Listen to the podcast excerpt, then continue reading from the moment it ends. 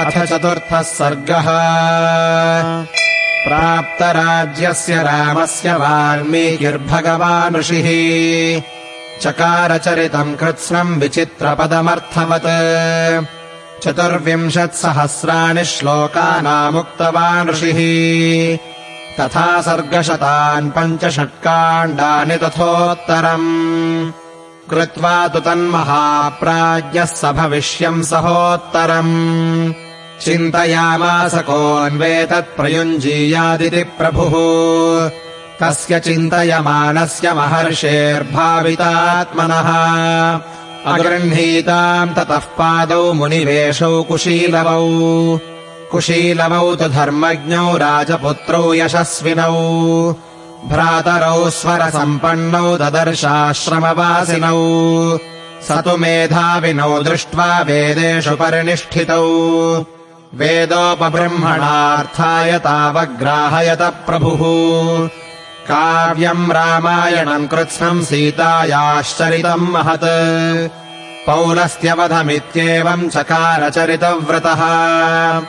पाठ्ये गेये च मधुरम् प्रमाणैस्त्रिभिरन्वितम्। जातिभिः सप्तभिर्युक्तम् तन्त्रीलयसमन्वितम् रसैः शृङ्गारकरुणहास्य रौद्रभयानकैः वीरादिभिरसैर्युक्तम् काव्यमेतदगायता तौ तु गान्धर्वतत्त्वज्ञौ स्थानमूर्च्छनकोविदौ। भ्रातरौ स्वरसम्पन्नौ गन्धर्वाविवरूपिणौ। रूपलक्षणसम्पन्नौ मधुरस्वरभाषिणौ बिम्बादिवोत्थितौ बिम्बौ रामदेहात्तथा परौ। तौ राजपुत्रौ कार्त्स्येन धर्म्यमाख्यानमुत्तमम्। वाचो विधेयम् तत्सर्वम् कृत्वा काव्यमनिन्दितौ। ऋषीणाम् च द्विजातीनाम् साधूनाम् च समागमे। यथोपदेशम् तत्त्वज्ञौ जगतुः सुसमाहितौ महात्मानौ महाभागौ सर्वलक्षणलक्षितौ। तौ कदाचित् समेतानाम् ऋषीणाम् भावितात्मना मध्ये सभम् समीपस्थाविदम् काव्यमगायता तच्छ्रुत्वा मुनयः सर्वे बाष्पपर्याकुलेक्षणाः साधु साध्विति तावूचुः परम् विस्मयमागताः ते प्रीतमनसः सर्वे मुनयो धर्मवत्सलाः। प्रशशंसुः प्रशस्तव्यौ गायमानौ कुशीलवौ। अहो गीतस्य माधुर्यम् श्लोकानाम् च विशेषतः। चिरनिर्वृत्तमप्येतत् प्रत्यक्षमिव दर्शितम्।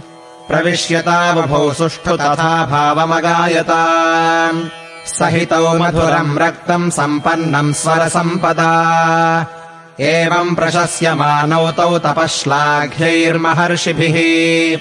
संरक्ततरमत्यर्थम् मधुरम् तावगायता प्रीतः कश्चिन्मुनिस्ताभ्याम् संस्थितः कलशम् ददौ। प्रसन्नो वल्कलम् कश्चिद्ददौ ताभ्याम् महायशाः। अन्यः कृष्णाजनवदाद्यज्ञसूत्रम् तथा परः कश्चित् प्रादान्मौञ्जीमन्यो महामुनिः।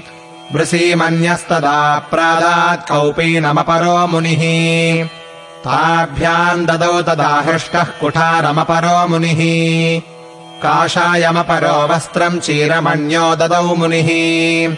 जटाबन्धनमन्यस्तु काष्ठरज्जुम् मुदान्वितः।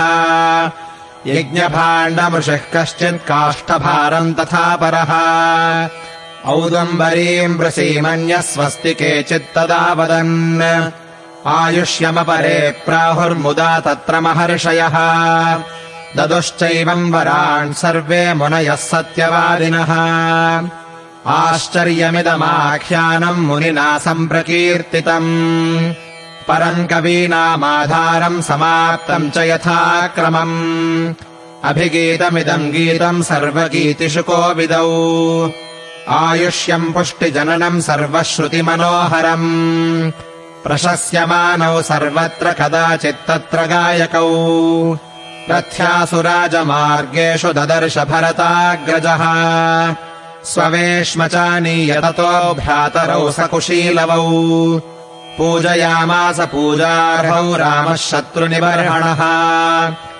आसीनः काञ्चने दिव्ये स च सिंहासने प्रभुः उपोपविष्टैः सचिवैर्भ्रातृभिश्च समन्वितः।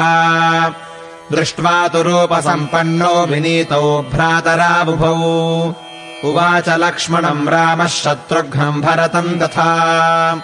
श्रूयतामेतदाख्यानमनयोर्देववर्चसोः। विचित्रार्थपदम् सम्यग्गायकौ समचोदयत्। तौ चापि मधुरम् रक्तम् स्वचित्तायतनिस्वनम् तन्त्रीलयवदत्यर्थम् विश्रुतार्थमगायत। ह्लादयत् सर्वगात्राणि मनांसि हृदयानि च। श्रोत्राश्रयसुखम् गेयम् तद्बभौ जनसंसदि इमौ मुनी पार्थिवलक्षणान्वितौ कुशीलवौ चैव महातपस्विनौ। ममापि तद्भूतिकरम् प्रचक्षते महानुभावम् चरितम् निबोधता ततस्तुतौ रामवचः प्रचोदितावगायताम् मार्गविधानसम्पदा। स चापि रामः परिषद्गतः शनैर्बुभूषयासक्तमना बभूव इत्यार्षे श्रीमद् रामायणे वाल्मीकीये आदिकाव्ये। बालकाण्डे चतुर्थः सर्गः